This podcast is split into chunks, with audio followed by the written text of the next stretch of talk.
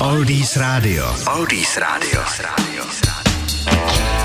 6. duben, to je dnešní den a my se jdeme podívat do jeho historie, do kalendária. Roku 1789 se George Washington stal vůbec prvním prezidentem Spojených států. 1830 to byla založená církev Ježíše Krista svatých posledních dnů, známá spíš jako mormonská církev.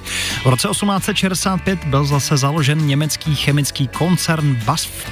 Roku 1896 v Aténách začaly první novodobé olympijské hry.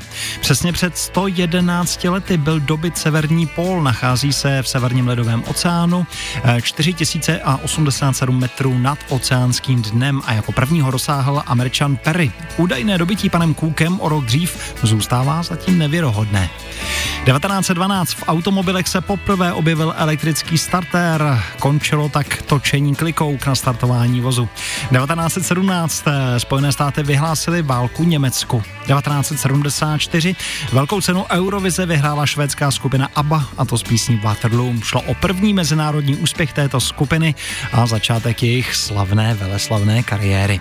Tak to se dělo právě 6. dubna. Na Oldies za chvíli pokračují Dave Clark 5, Gary Moore nebo John Lennon. Oldies Radio a Lukáš Berný.